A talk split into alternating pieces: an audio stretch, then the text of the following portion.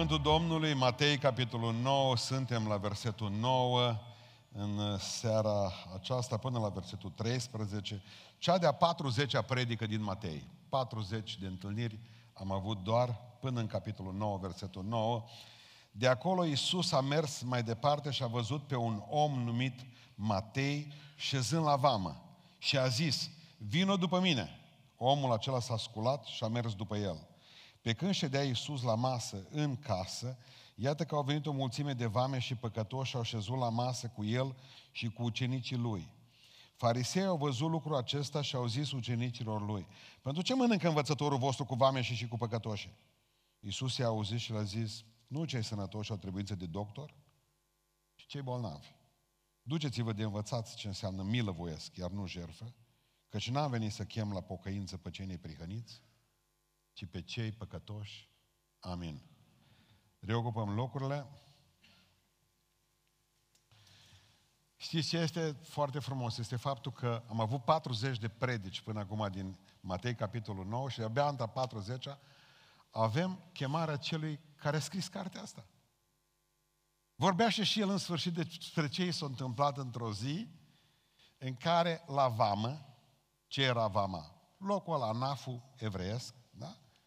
Care colectau banii pentru romani. Ei erau sub Imperiul Roman și atunci puneau cele mai nenorocite persoane, numai ei voiau să fie vameși. Adică să iei de la evreu. În primul rând, să iei de la evreu e lucru rău, greu. Dar după aceea să iei de la evreu și să dai la roman, asta era în pietate. Ăștia nu puteau fi mântuiți niciodată. Cu vame și ăștia nu stăteau nimeni. Ei aveau, de exemplu, o anumită sumă care trebuia să o dea fiecare imperiului, pe zi. Ce prindea în plus, asta era a lui. Bun.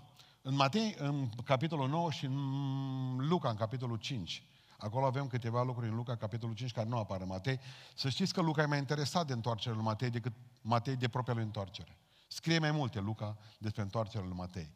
Dintre toți pictorii care l-au pictat întoarcerea lui Matei, Caravaggio rămâne, pentru cei care iubiți pictura, arta, Caravaggio rămâne tata. Chemarea lui Matei de Caravaggio este cel mai impresionant tablou pe care îl vedem despre această chemare a lui Matei. Și ce este interesant la Caravaggio? Ăsta reușește performanța să picteze toți sfinții cu varici. Uh, observați, de exemplu, în Caravaggio, de exemplu, că Iisus Hristos stă într-un loc și face semn peste, peste toți oamenii. Și ceilalți întreabă că el, da, Matei e ocupat, numără pe bani. Hristos numai atâta face. Hai, prieten. Și acolo vedem masa plină de bani și spune că îndată Matei a plecat. De fapt, asta e credință. În momentul în care cineva vine și spune, pastore, hai povestește în la voi biserică. Sper că nu sunteți canibali. Nu. Uh, ce faceți voi acolo? Noaptea, ziua? Uh, cum e cu Dumnezeu? Dacă mă las de ce am știut până acum și fac... În momentul respectiv tu nu mai ai nevoie de credință. Dacă eu spun totul, unde este aventura? Unde este necunoscutul? Unde este frumusețea? Unde este călcatul pe apă? ce credința până la urmă? Pentru că dacă stăm și ne gândim în momentul în care zice doctorul, nu ar putea să plece acasă că nu mai are nicio șansă. Acum ar putea să fie credință sau nebunie să zici că Dumnezeu mă poate vindeca din starea asta. Mi-aduc aminte odată, m-am dus la o doamnă, m-a chemat la ea în, în, în Căbești, lângă Beiuș, Roșia, Căbești, în zona aceea. Și m-a chemat doamna la ea, o trimisese medici acasă, putrezea în pat. Asta era. Când m-am băgat înăuntru în casă, miros. Ea m-a chemat să-i vorbesc despre Isus Hristos și pe mine m-a luat gura pe dinainte și am zis că Isus Hristos și vindecă. Trebuia să spun că Isus Hristos e mântuitor. Trebuia să fie acoperit spatele, să-mi iau geanta, să mă rog pentru ea. Voia să se boteze, doamna. Și apoi eu să plec. Când am vrut să plec, zice că mine, domnul pastor, zice, dacă tu mi-ai spus că Hristos poate vindeca, nu m-ar putea vindeca și pe mine. E, dacă credeți, Doamnă, și m-am întors spre ea. Da, eu cred că Dumnezeu mă poate vindeca și pe mine. M-am dus și am chemat prezbiterii de acolo din sat, că singur mi-a fost frică. Am botezat-o, așa am zis, că botez ca și catolicii, ultima împărtășanie, ultima ungere, că moare. Și a venit și a spus, dacă tu m-ați botezat acum, N-ați vrea să vă rugați pentru mine? Eu vă spun cinstit, credință zero la mine. Din cauza că era mirosul prea greu. Din cauza că ochii mei erau nebuni și gândeau ce vedeau. Zis, aici nu se poate nimic. Aici e putre tot. Mialgin, Fortral, toate stăteau de avalma pe noptieră. Injecții pentru calmarea durerii. Și am plecat de acolo. Așa a fost situația, fiind când eram acolo păstor tânăr, ne mutau ca pe piesele de șah în stânga și în dreapta. M-am trezit că peste o săptămână nu mai eram păstor acolo sau două. Și am plecat de acolo, am păstorit biserica din Beiuș, nu știu ce am mai avut pe acolo în stânga și în dreapta. Au trecut doi ani de zile. După doi ani de zile, m-am dus la evangelizare în localitatea respectivă și lângă, pe bancă acolo, mă cheamă doamna. Bună seara, bună seara. Pot să vă dau 2 litri de lapte, 10 și 10 ouă. Cum să nu? Era într-o pungă. Le duc acasă. Nu mai cunoașteți. Și-o dați seama. Nu. Păi eu sunt... Uh... Oh.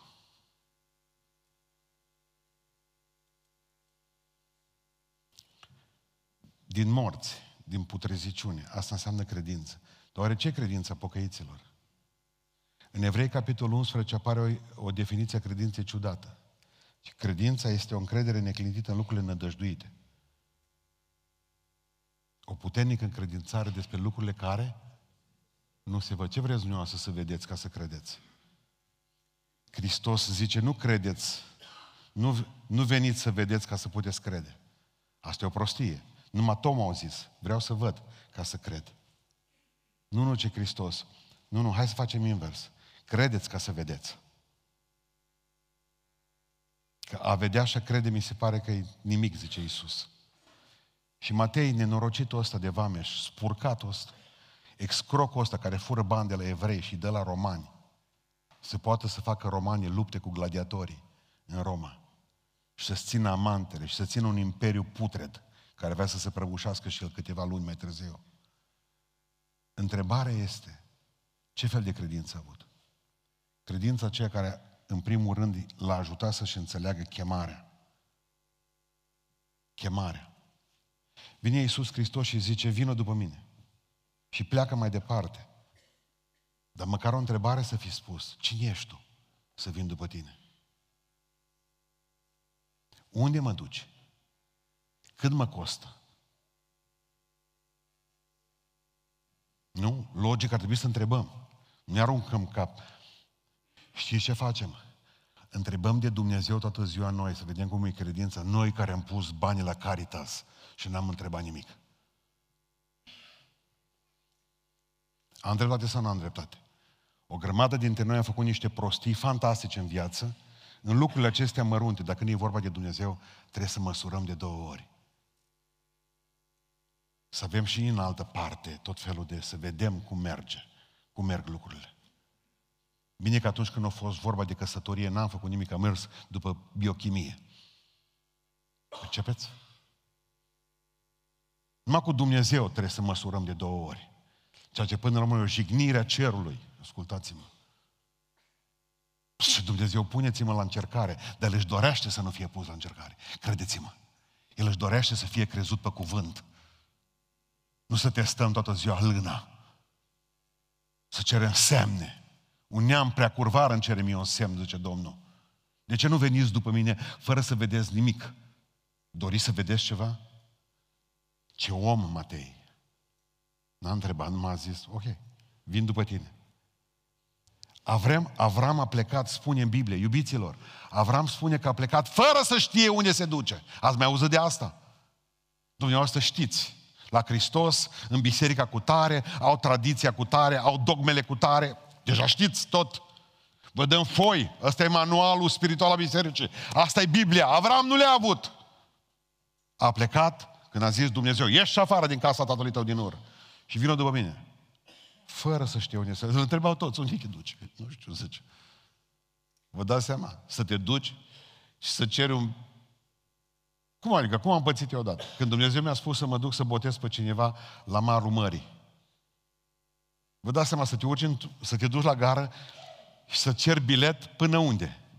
Zic, pe unde ne merge? Pe trenul ăsta, zice, merge pe la toate stațiunile, mă, până la Constanța, până pe la Eforie, mi-a povestit aia o grămadă. Pe unde să-ți dau? Dar nu știu, Dumnezeu nu spuse asta. Zic, până la capăt.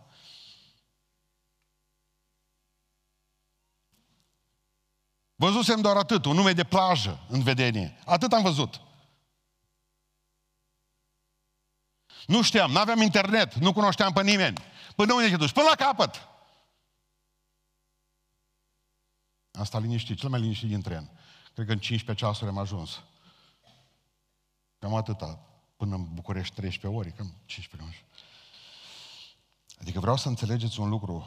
Când i-a chemat Dumnezeu în Marcu, în capitolul 1, pe Simon și pe Andrei, zice că pescuiau, trăgeau neava, zice Iisus Hristos, veniți după mine.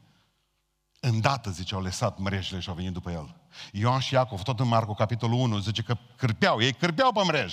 Și Iisus Hristos zice, veniți după mine, vă voi face pescar de oameni. Îndată au lăsat mrejile și pe tatăl lor. Și au plecat. Știți care e chemarea noastră? Să-L urmăm pe El. Când nu înțelegem. Fără să înțelegem.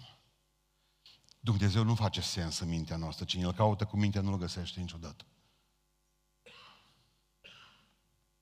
Înțelegerea chemării înseamnă înțelegerea ofertei. Spunea Pavel la un moment dat în Filipeni 3, versetul 7, dar lucrurile care pentru mine erau câștiguri, le-am socotit ca o pierdere din pricina lui Isus Hristos.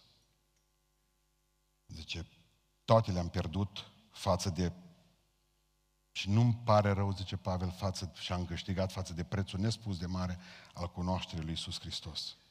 Le socotesc ca pe un gunoi pe toate, față de prețul acesta nespus de mare. Credința ta trebuie să te facă să-ți urmezi chemarea. Dacă stai și te asculți într-o noapte, vei vedea că în tine bat clopotele lui Dumnezeu. În fiecare dintre noi e semnul lui. În fiecare dintre noi bate Dumnezeu la poartă, la ușă. Care e chemarea mea? Nu știu, să fiu om de afaceri, să-ți întemeiezi o familie. Nu, chemarea ta este să-L urmezi pe Dumnezeu. Vino după mine, vino după mine, vino după mine. Vin, nu pun întrebări. Vin. Nu calculez costuri. Acest îndată mă face pe mine să, să, să-L iubesc pe Matei. Îndată. Îmi place să, să acest îndată, pentru acest îndată îl iubesc pe, pe Ioan, pe Iacov, pe Andrei, pe Petru. Îndată au lăsat. Trebuia să zic că stai să scoatem mrejă din apă, stai să ne mai căsătorim, că nu suntem căsătoriți, stai să ne facem o leacă de situație materială, mai stai puțin. Îndată. Și ce înseamnă pentru mine îndată? Mă întâlnesc cu un bărbat îmbrăcat bine, aranjat. Ce nu vă pot spune multe. Acum veniți într-un oraș, când veniți, am că putem vorbi, putem vorbi, cum să nu. Mi-a spus că lucrează la un serviciu secret. Oamenii ăștia pe care nu-i vedem, dar ne văd pe noi. Nu-i auzim, dar ne aud ei. Și a zis că hai să ne întâlnim într-un mall și să-mi vorbiți despre Dumnezeu. Omul era căutător de Dumnezeu. Am tot vorbit, atmosferă de liniște și pace. Mă i-a sunat ceva, nu i-a sunat telefonul, că telefonul avea pe masă. I-a sunat ceva ca un pager, pentru cei care mai țineți minte chestia aia care avea la Cureaci. Deci vă rog să mă credeți. Când a sunat pagerul, s-a ridicat în picioare și a zis, îmi pare foarte rău, zice, urgență, trebuie să plec. Într-o secundă a dispărut, m-a lăsat în mol, o trebuie să și plătesc mâncare tot eu. Ei, acest îndată l-aș vrea de la pocăiți. Când sună Dumnezeu, te duci, nu mai pui întrebări, mai vedem peste câțiva ani de zile, îndată. Știi ce înseamnă îndată? Când sună Dumnezeu chemarea aici, că mâine nu mai auzi. Mâine încep să ai Parkinson spiritual. Și nu mai auzi mâine deja ești, i-am dat o vreme să se pocăiască. Îndată. Îndată. Îndată. Când l-a chemat, nu mai știu pe care dintre scriitorii englezi, i-a chemat Regina pe vremea când trăia mult, vreo 30 de ani era treaba asta. L-a chemat la masă. Și ce a spus scriitorul ăla? O zis scriitorul ăla către ăla de la cancelarea reginei. O zis, da, eu aș avea, zice, pe data când m-a chemat regina. Regina a zis marți, pe data de 16, ora 18, să fie la palat, la masă. Cu mine, cină. El s-a uitat în calendar, dar mai avea pe vremea ce a pus nu știu mai ce. Și mă ce a spus la ăsta, zice, domnule, dar mai am pe atunci, zice, o invitație în altă parte, la care i-au spus atâta numai de la cancelarie. Zice, chemarea reginei la masă anulează toate celelalte invitații pe care le veți. Și închis telefonul. Eu nu știu câte invitații puteți avea. De la oameni, de la satana, de la... Eu știu că noi avem agenda încărcată. Nici nu știu în moment dat cine ne cheamă, un om sau diavolul. Dar în momentul respectiv trebuie lăsate toate. Știți de ce?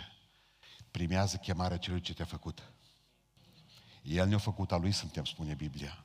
Atunci, dacă El mă cheamă, îndată, sună pegerul, am plecat. Mă cheamă împăratul. Mă cheamă Dumnezeu. Acum. Chemați-l câtă vreme este aproape. Căutați-l câtă vreme se poate găsi. Biblia zice că nu totdeauna se poate găsi. Nu totdeauna. Asta a fost credința lui Matei. Îndată, o lăsat totul și banii și vă garantez, și vă garantez că până seara era alt vameș în locul lui. Nu-și putea permite Roma pierderi financiare. Îndată, trebuia să zică până termin tura măcar. Până termin tura! Acolo a lăsat Caravaggio, e fantastic, masa plină de bani. Le vedem toate trântite acolo pe masă. Și pleci când te cheamă împăratul. Doi, credința asta pe care trebuie să o avem noi, credința care a avut-o Matei, nu numai că l-a ajutat să-și înțeleagă chemarea, ci l-a ajutat să-și, cheam, să-și, să-și înțeleagă prioritățile. El până atunci a crezut că vama e prioritatea lui. Serviciu, munca. De familie nu se spune nimic. A crezut că astea sunt prioritățile lui. Cariera, le au pe mulți. Nu, fraților, surorilor. Căutați mai întâi împărăția. Dumnezeu este prioritatea noastră. Ascultați-mă. Puneți-L pe Dumnezeu prioritatea vieții voastre și El vă va pune prioritatea Lui. Dacă îl puneți pe Dumnezeu într-o anexă a vieții dumneavoastră și Dumnezeu vă va pune tot într-o anexă a lucrării Lui.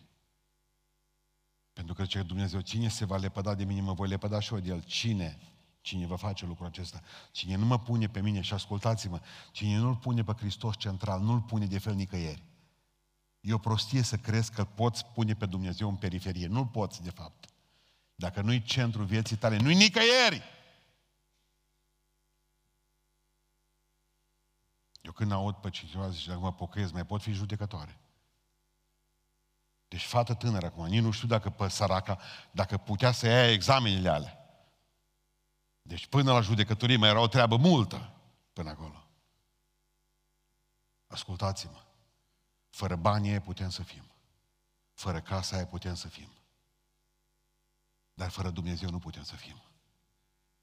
El e prioritar. Ascultați-mă, țintiți pământul și nu veți avea cerul. Țintiți cerul și veți avea și cerul și pământul. Dacă îl faceți pe el, prioritatea vieții noastre. El până atunci a crezut că, păi, am un scop în lumea aceasta, nici vorbă de așa ceva. Ce-ar folosi unui om să câștige toată lumea aceasta? Ce-ar folosi? Și să-și piardă schimb sufletul.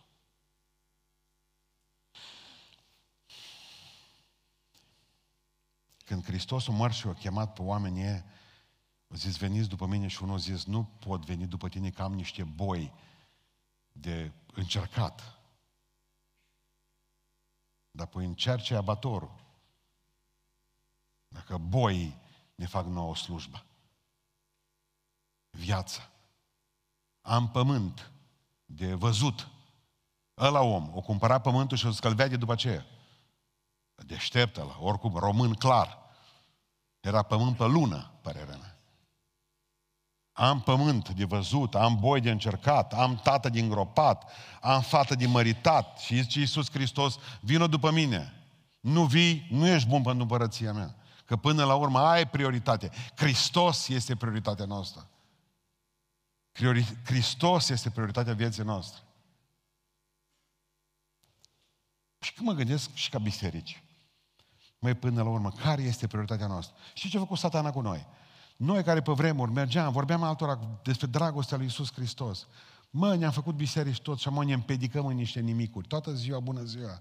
marea problemă a corului, a grupului de fete, a grupului de băieți, a nu știu mai care, grupul pastoral, certurile de diaconi, o grămadă de chestii, politică bisericească, uh, dacă suntem uh, cu cădealniță, fără cădealniță, povești, cu barbă, dacă aparținem de Roma, dacă aparținem de Ierusalim, de Patriarhia, nu știu mai care. Și a murit. Oamenii n-au treabă, să ducă în iad direct, noi tragem clopotul pe ei, scriem pe cruce o robul Domnului, pe el am scos din comă alcoolică, așa și plecat. Vesel. Hei, oameni buni, undeva, undeva s-a întâmplat ceva cu noi. Citesc foarte mult, că sunt pasionat, am o pasiune morbidă față de Revoluția Rusă aia din 1917 care a distrus lumea.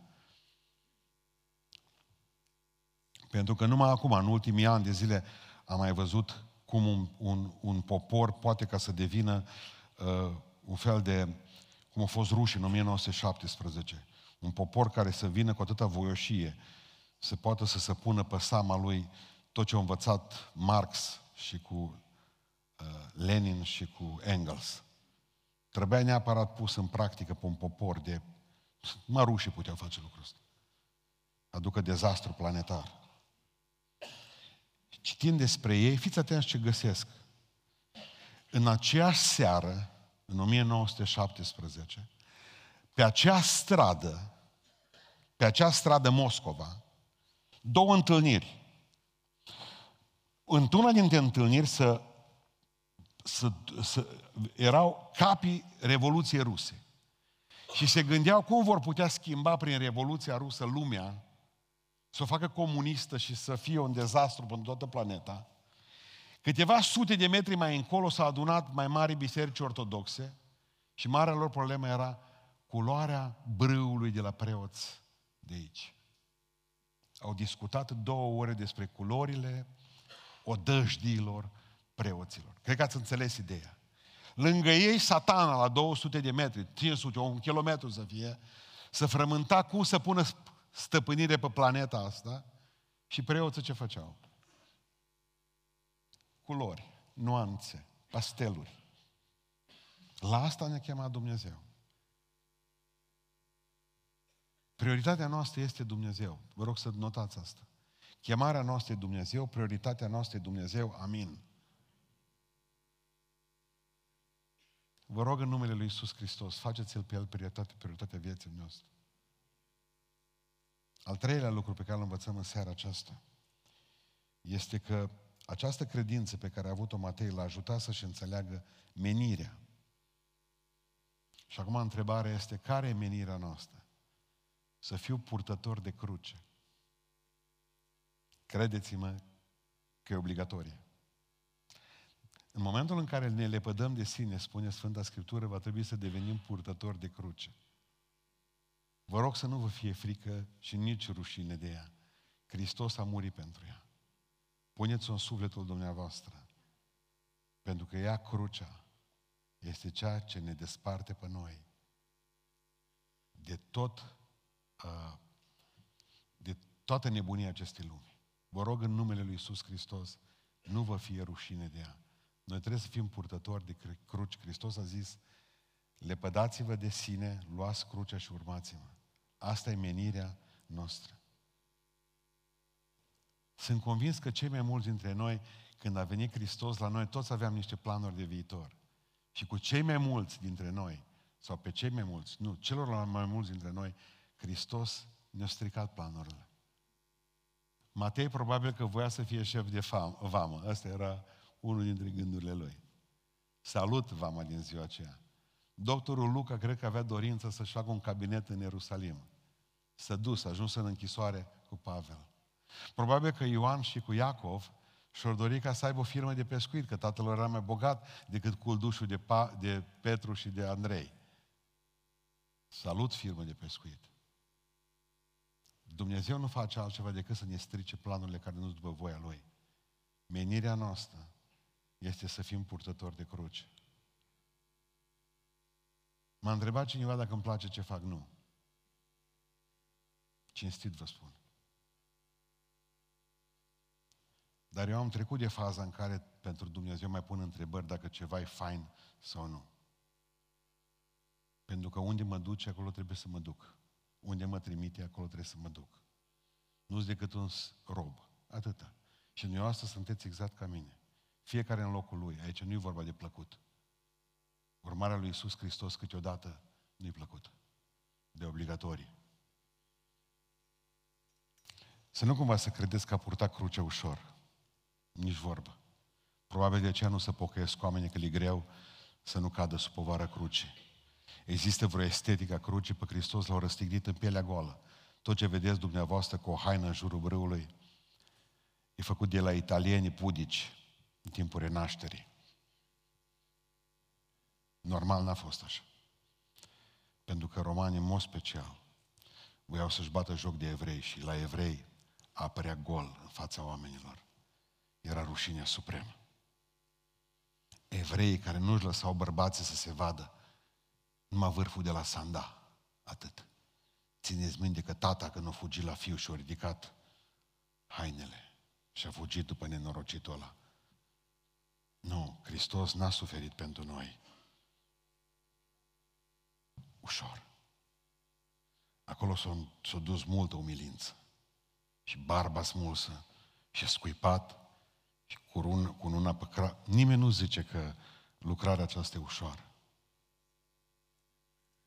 Nu știu ce vise și-a făcut una dintre surorile noastre. Duminică seara s-a botezat, când a plecat acasă și da seama că soțul plecase. Vă rog în numele Lui Iisus Hristos să nu ne încurcați dacă doriți ca să aveți o cruce ușoară. Vă încurcați pe voi și pe noi.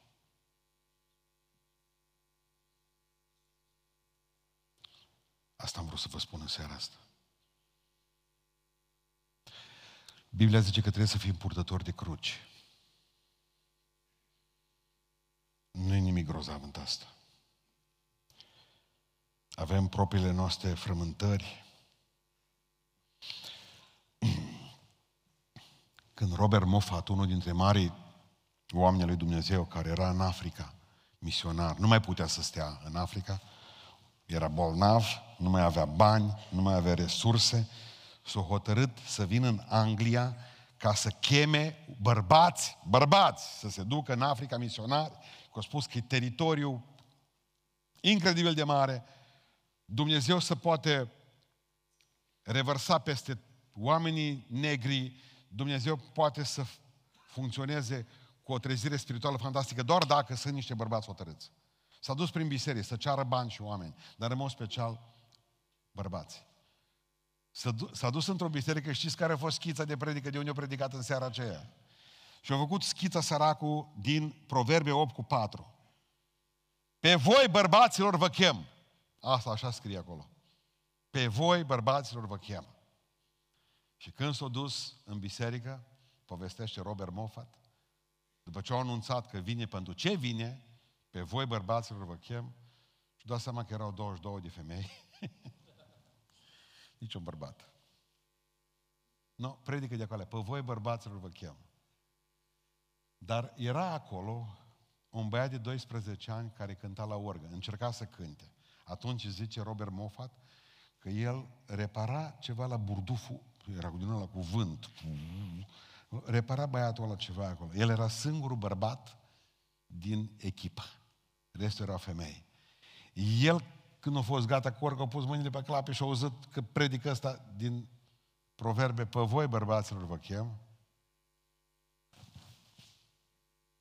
Ios, numai Ios. O rămas în inima lui predica din seara aceea. O terminat facultatea de medicină, a devenit medic, după care a plecat în Africa și a întors Africa cu sus în jos. Până la cascada Victoria. David Livingstone. Care, în, care astăzi e mormântat, unii se mormântează regi, unii s-au mormântat regina. Acolo și el. Adică vreau să, vreau să vă spun ceva, când voi credeți că Dumnezeu nu are oameni, are. Dar cel mai frumos este să fiți voi oamenii. Oamenii pe care Dumnezeu să poată folosi, femeile de care Dumnezeu să poată folosi. Asta e menirea noastră. Să fim robii Lui, purtătorii Lui de cruce. Amul deocamdată nu costă, dar s-ar putea ca să coste. Și vreau să închei în seara aceasta spunându-vă că ea credința l-a învățat să înțeleagă nevoile altora. Nu numai propria lui menire, nu numai propria lui prioritate, ci și nevoile altora. Și ce zice Biblia că a făcut Matei când a venit după Hristos? I-a zis în felul următor, dacă citiți și Marco, coroborați lucrurile. O zis, apropo, zice, tu disară unde mănânci? Deci Domnul s-a uitat pe lista de restaurante. Nu s-a uitat, că nimeni nu chema la masă. De câte ori a zis Iisus Hristos după ce a ținut o predică bună și a rămas în drum. Nimeni nu l-a chemat acasă. Că a zis că vulpile au, fiul omului n-are unde să-și plece capul. Ce fain ai predicat! Noi mergem și ne culcăm. Își luau nevestele și pruncii și pe el lăsa cu Petru. Iuda număra pe bani în spate. Vadă ce mai are, ce mai... N-avem de hotel, n-avem. Bun. Uh, nu vrei să vii la mine, zice Matei, că aș face, aș pune de un ceai. Matei, știți ce o realizat pe drum?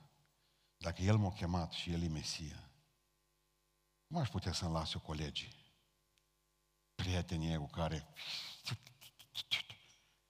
Cum aș putea lăsa să meargă în iad?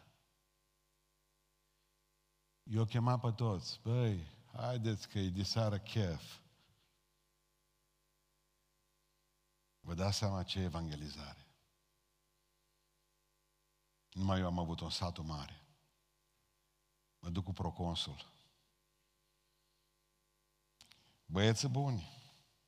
M-au chemat altcineva, zice, cine cântă eu, știi? Proconsul. 400 de oameni au venit să-i asculte pe ei. Nu au auzit în viața lor de mine, nici nu mă suportau dacă le-ar fi spus care e situația. 400 de oameni au venit să mă asculte pe mine. Nu-i suporta pe ei. Ne-am adunat toți împreună. Ori cântat primii, când au început să dea pe tobe, când au băgat ventilatoarele alea și fumul și tot ce trebuit, ai mei au plecat toți. Bun, am, am mai rămas cu ei. Nu avea nicio treabă, nici nu știa cine sunt eu. Au crezut că, că am și cărat ceva echipament am până una altă. Nu, au crezut că din staff.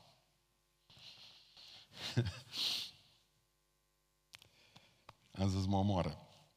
Zice Bodo, las, aproape, zice, mai avem câteva piese de cântat, zice, dar până mi-am să beam niște apă, trebuie să-l ascultați pe prietenul ăsta a meu. A nostru, zice. Pentru că noi o parte ne-am pocăit datorită a ceea ce a spus el despre Dumnezeu. Ascultați-l mi-a și spus o 10 minute, deja știam cam cât. De nu vă povestesc că în momentul în care m-am dus lângă ei acolo, nici nu m-am putut uita la ei. Mai bine era așa. 10 minute, 400 de oameni care n-aveau altă treabă decât să asculte ultimele trei cântărele lor. 10 minute am vorbit, tremurând în picioarele. Au început să pună întrebări. Dintr-o dată s-a destins atmosfera. Minutul 3 deja erau altfel de oameni. Așa m-am, m-am simțit ca Iisus Hristos, credeți-mă, în casa lui Matei. Numai prieteni. Ce pupături am primit la ieșire afară. Unul m-a întrebat, zice că mine, la voi nu să... Am, nu mă, zic, la noi, ferească Dumnezeu, zic, nu. Ea mi-a explicat, nu înțelegeau ei chiar ce sectă sunt eu. Dar a fost pentru ei extra. Băi, zice, sigur ce ne-ai scris, scrie în Biblie. Zic, da, zice unul, am mă duc și eu de la bunica mea, că nici mama n-are în casă Biblie.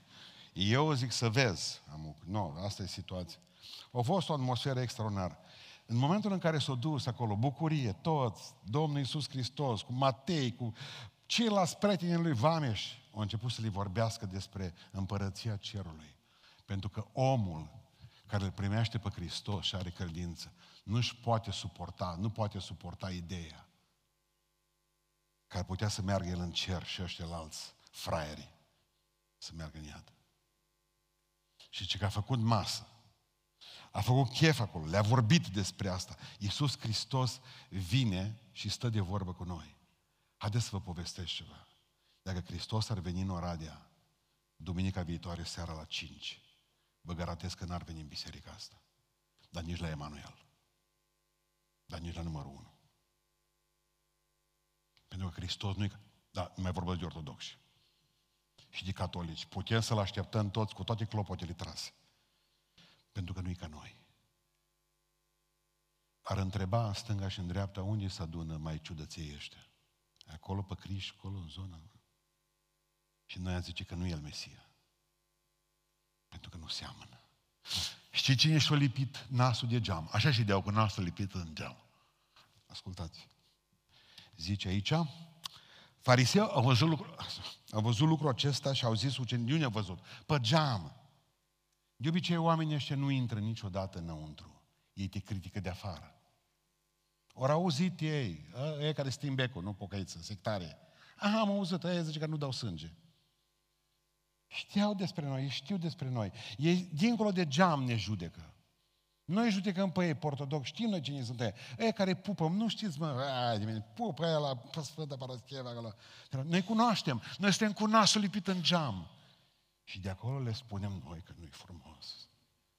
Zice așa, pentru ce mănâncă învățătorul? La ucenici. Probabil că Iuda era pe afară, mă, să vadă, să numere bănuță.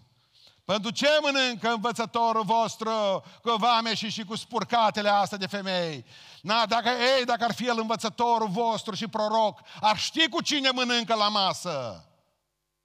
Ce Domnul Iisus Hristos, eu sunt Domnul și învățătorul și eu știu cu cine mănânc la masă. Corect? Tocmai de aia mănânc cu el la masă. Pentru că oamenii ăștia sunt bolnavi. Nu sfinți vin la biserică, ci păcătoși care au nevoie de mântuire. Nu mi rușine niciodată, pastore, am văzut, zice, pe una care era pe vremuri. E, foarte bine, slăvit să fie Domnul că a schimbat-o. Nu mi-a fost rușine niciodată de nimeni. Pentru că Dumnezeu asta vrea ca să-L mergem la marginea societății. Drojdea societății. Zgheabul societății acestea.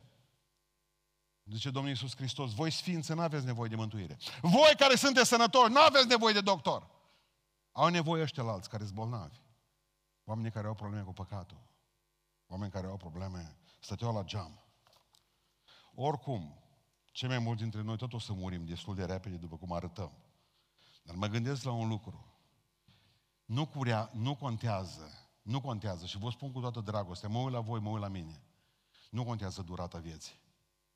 Mi-a spus unul că dacă fug pe bandă și bag numai nu știu ce, mai trăiesc trei ani în plus. Mă, i-am zis, ascultă-mă.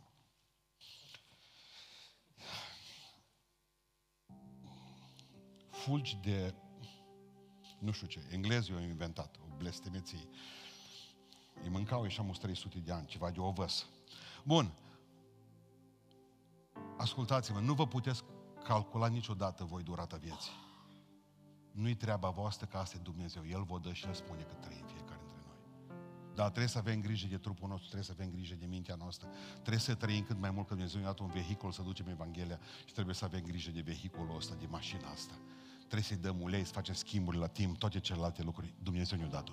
Da, corect, trebuie să avem asta. Nu putem controla în schimb durata vieții noastre. Nu avem cum. De ce? Pentru că dacă cerul așa hotărăște și îngăduie, vine unul și dă peste noi pe trecerea de petoni. Regulamentar trecând. Corect? Dumneavoastră nu puteți să știți dacă mai trăiți până mâine, sau eu dacă mai trăiesc până mâine. Nu putem calcula durata. Dar și ce putem calcula cu toții și putem avea ceva de spus. Durata nu și lungimea. Lungimea vieții nu putem. Nu putem. Nu putem calcula. Dar putem să-i calculăm lățimea. La câți oameni pe cât pot mai mult să îmbrățișez în viață. Cât mă pot lăți spre ei. Pot să-i cuprind și pe țigani, pot. Și pe unguri și pe unguri. Pot, de exemplu, să sărut ca azi dimineață, biserică. Îmbrățișează-mă, zice. Spunem că nu sunt un homosexual fără, fără șanse. A fost crescut în biserică, pastore. Spunem că pot fi vindecată.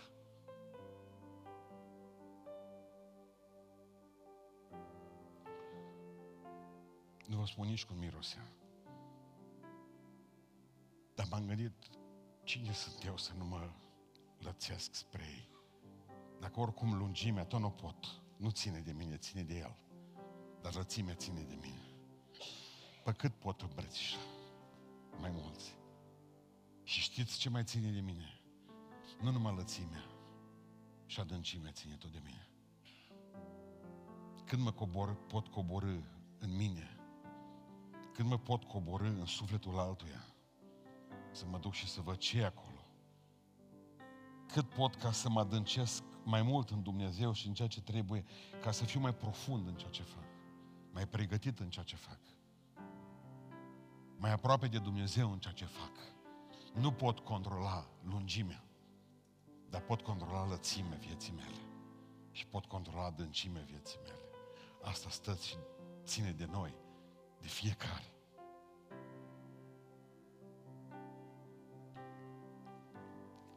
Am citit că numai rușii pot avea poveștile astea. Credeți-mă că pentru mine ei sunt demonul și îngerul planetei acesteia. Au dat cei mai mari scriitori, probabil, din lume. Au operele cele mai frumoase. Au făcut atâta bine culturii, pictorilor, tot ce înseamnă. Și au dat și cei mai mari dictatori și oameni nebuni. Am citit într-o poveste rusească că într-o zi un om a călătorit, Dumnezeu trebuie să o priviți în planul spiritual. A călătorit cu câinele lui și era cald și au ajuns într-o altă lume și au văzut că scrie acolo cu porți de aur, rai, cerul lui Dumnezeu. Și a bătut la poartă.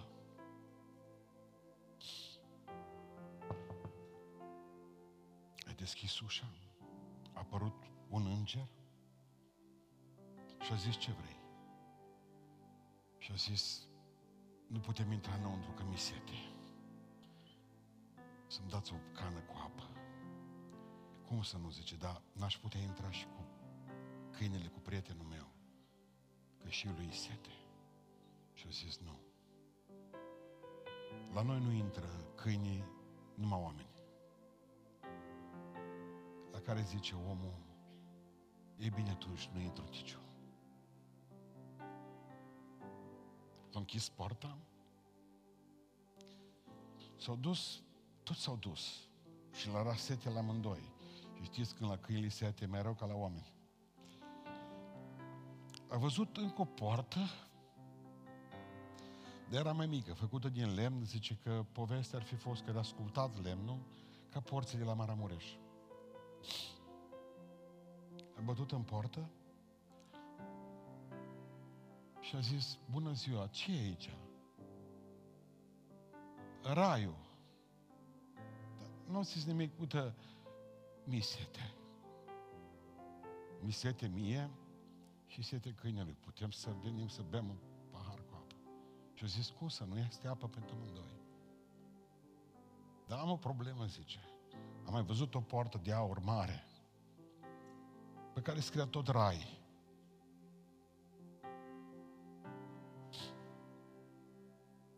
A, zice, nu-i rai acolo, acolo iadul. Și ei primesc numai pe cei care lasă pe cineva pe afară. Aș fi fost foarte fericit să te aibă acolo cu ei, înăuntru câtă vreme îți lași câinile afară. Știți, Dumnezeu nu se bucură de noi că îi acceptăm dragostea câtă vreme ne o spunem și altora. Marea problema noastră că avem fermoara gură când nu trebuie. Am devenit tăcuți. Am colegi de școală, colegi de liceu care au murit din cauza băuturii. La 55 de ani am o grămadă dintre prieteni care nu mai sunt. Și noi tăcem. Un share nu dăm. O distribuire. E atât de ușor să faci evangelizare astăzi. Tăcem.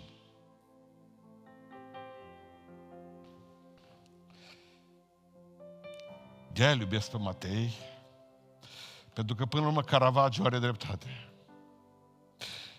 Caravaggio știe că vine o zi în care Dumnezeu zice, lasă-le pe toate, că oricum într-o zi le vei lăsa. Oricum într-o zi le vei lăsa, ascultă-mă. Lasă-le pe toate. Și dacă le mâncă focul, oricum le va mânca focul într-o zi. Credeți asta? Toate o să ardă într-o zi, toate. Dar ce din Dumnezeu rămâne? Îl iubesc pe Matei pentru că a plecat fără să știe unde se duce și n-a pus întrebări. Îl iubesc pentru că și-a înțeles chemarea. Și într-o zi când l-a omorât, cu sabia l-a omorât.